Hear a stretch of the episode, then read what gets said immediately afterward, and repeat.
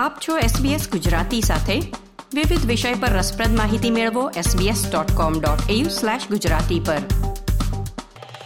ઘર દરેક વ્યક્તિને શાંતિ અને આરામ પ્રદાન કરે છે, જ્યાં આપણે હળવાશ અનુભવીએ છીએ. પરંતુ જો તમારા પડોશી સાથેના સંબંધો સારા ન હોય, તો શાંતિ અનુભવી શકાતી નથી અને તેમના વર્તનની આપણા પર નકારાત્મક અસર પણ પડી શકે છે. તમારા પડોશી સાથે જો કોઈ વિવાદ થાય, તો કેવી રીતે તેનો હલ લાવી શકાય તે વિશે જાણીએ સેટલમેન્ટ ગાઈડના આ અહેવાલમાં.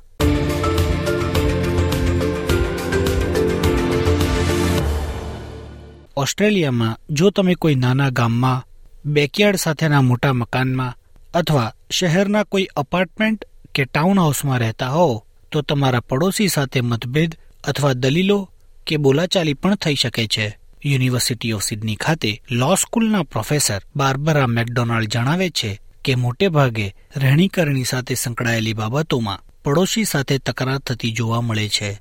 જેમ કે, પડોશમાંથી સતત મોટો અવાજ સંભળાવો અથવા પડોશી દ્વારા ઘરે જવાના રસ્તામાં કોઈ ચીજવસ્તુ મુકાવી અને રસ્તો બંધ થવો I think wherever people live closely together, there will be neighbourhood disputes. And sometimes neighbourhood disputes arise even when people are not very close together, you know, even when they're a kilometre apart or something like that, because noise can carry across an empty space and a neighbour might block or obstruct entry to somebody else's land in some way. કેટલીક વખત પાડોશીનું વર્તન ત્રાસદાયક બની શકે છે. પરંતુ ઓસ્ટ્રેલિયાના સામાન્ય કાયદા અનુસાર બે વ્યક્તિઓ વચ્ચે વિવાદ આપત્તિજનક વ્યવહાર માટે પૂરતો નથી. તેને વ્યક્તિગત ત્રાસ કહી શકાય. જો કોર્ટમાં પાડોશી વિશેના કોઈ મુદ્દા વિશે ફરિયાદ કરવામાં આવે, તો તે ઘણા પરિબળો પર આધારિત હોય છે. જેમાં તમારી ફરિયાદ તુચ્છ કે ગેરવ્યાજબી છે કે નહીં, તે પણ ચકાસવામાં આવે છે.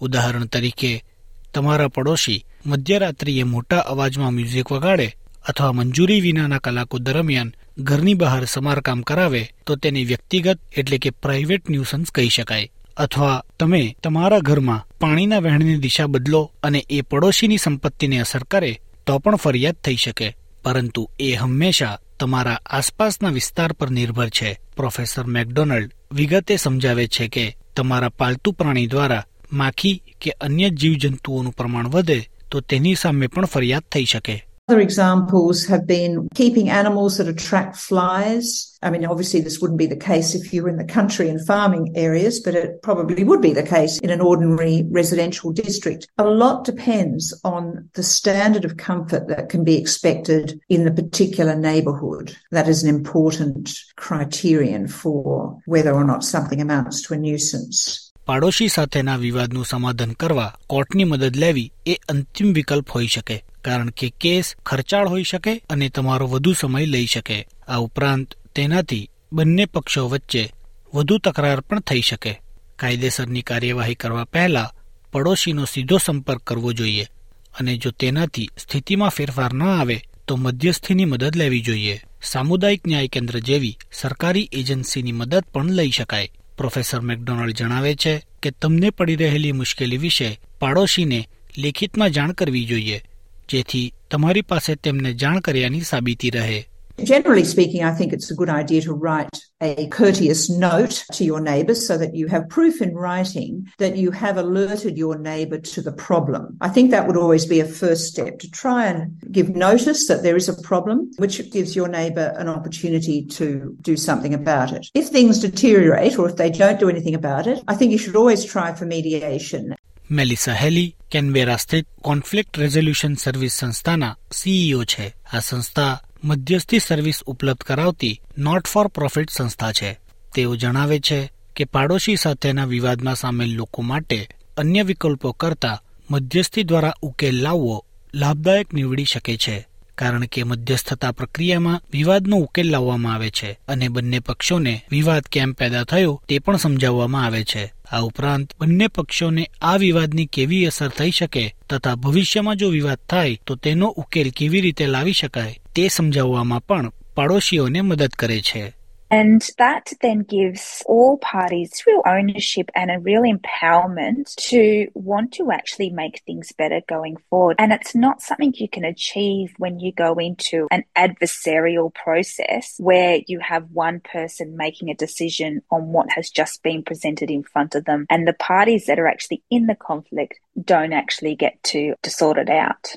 હિલી સમજાવે છે કે વિવાદમાં સામેલ તમામ લોકો તેનો ઉકેલ લાવવાની તરફેણમાં છે તે સુનિશ્ચિત કરવું ખૂબ જરૂરી છે મધ્યસ્થતા દ્વારા કેવા પ્રકારનું સમાધાન લાવી શકાય તે વિશે હિલી જણાવે છે whole process of mediation brings you up to an end point where you can start negotiating and actually agree to the outcomes. You write it in your own words so that everyone has ownership of what the outcome is and should give you a clear path of what to do going forward. If it can't be resolved, it might be that you need to come back for a second mediation because you need to get more information or something like that. And if it can't be sorted out, that is when you then need to go start using a more adversarial process to come to a resolution.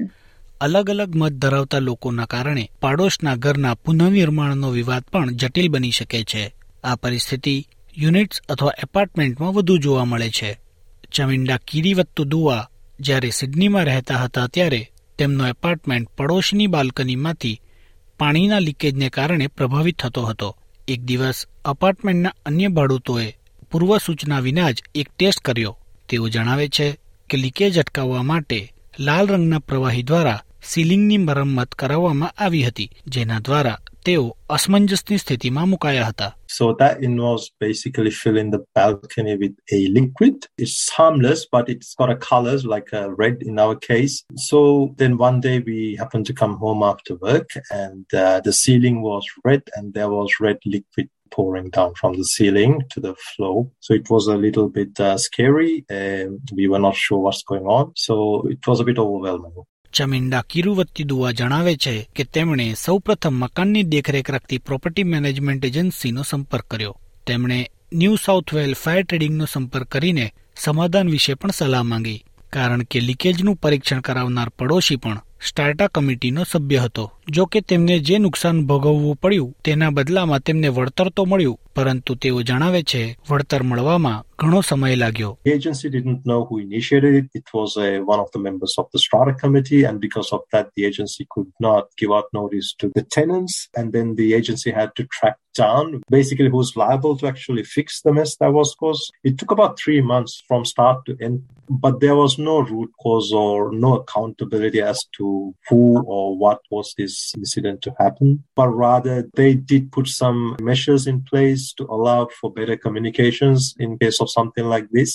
Melissa Haley જણાવે છે કે જો કોઈ સ્ટાર્ટા કમિટીમાં વિવાદનું સમાધાન થાય તો ભવિષ્યમાં આ પ્રકારની ઘટના બને તો તેનું સમાધાન કેવી રીતે કરવું એ અંગેનો નિર્ણય લેવો પણ ખૂબ જરૂરી છે પણ કોઈપણ પડોશી સાથેના વિવાદની સ્થિતિમાં તમારી કાઉન્સિલ જ માહિતી અથવા સ્ત્રોત મેળવવા માટેની પ્રાથમિક સંસ્થા છે Councils can usually direct you to a place to go and seek assistance. There will be mediation services across Australia, some private, some government funded, but your council will have that information. Other than that, you've got your legal aid services as well. પડોશી સાથેનો વિવાદ એક આસાન પગલું લઈને પણ અટકાવી શકાય છે મેલિસા જણાવે છે કે જો તમે નવા ઘરમાં રહેવા માટે જાઓ તો તમારા પડોશી સાથે પોતાની ઓળખ કરાવો તેમની સાથેનો પરિચય લાંબા સમય માટે લાભદાયી નીવડી શકે છે My number one thing that I always say to people is go and introduce yourself to your neighbour as soon as you move in into your new property. And it doesn't mean you have to be best friends, but I think putting out that olive branch and introducing yourself really does make a huge difference long term. Zo થોમાઇડુ દ્વારા પ્રસ્તુત settlement ગાઈડનો અહેવાલ SBS Gujarati પર તમે સાંભળ્યો સુષેણ દેસાઈ પાસેથી. Like share comment કરો SBS ગુજરાતીને Facebook પર ફોલો કરો.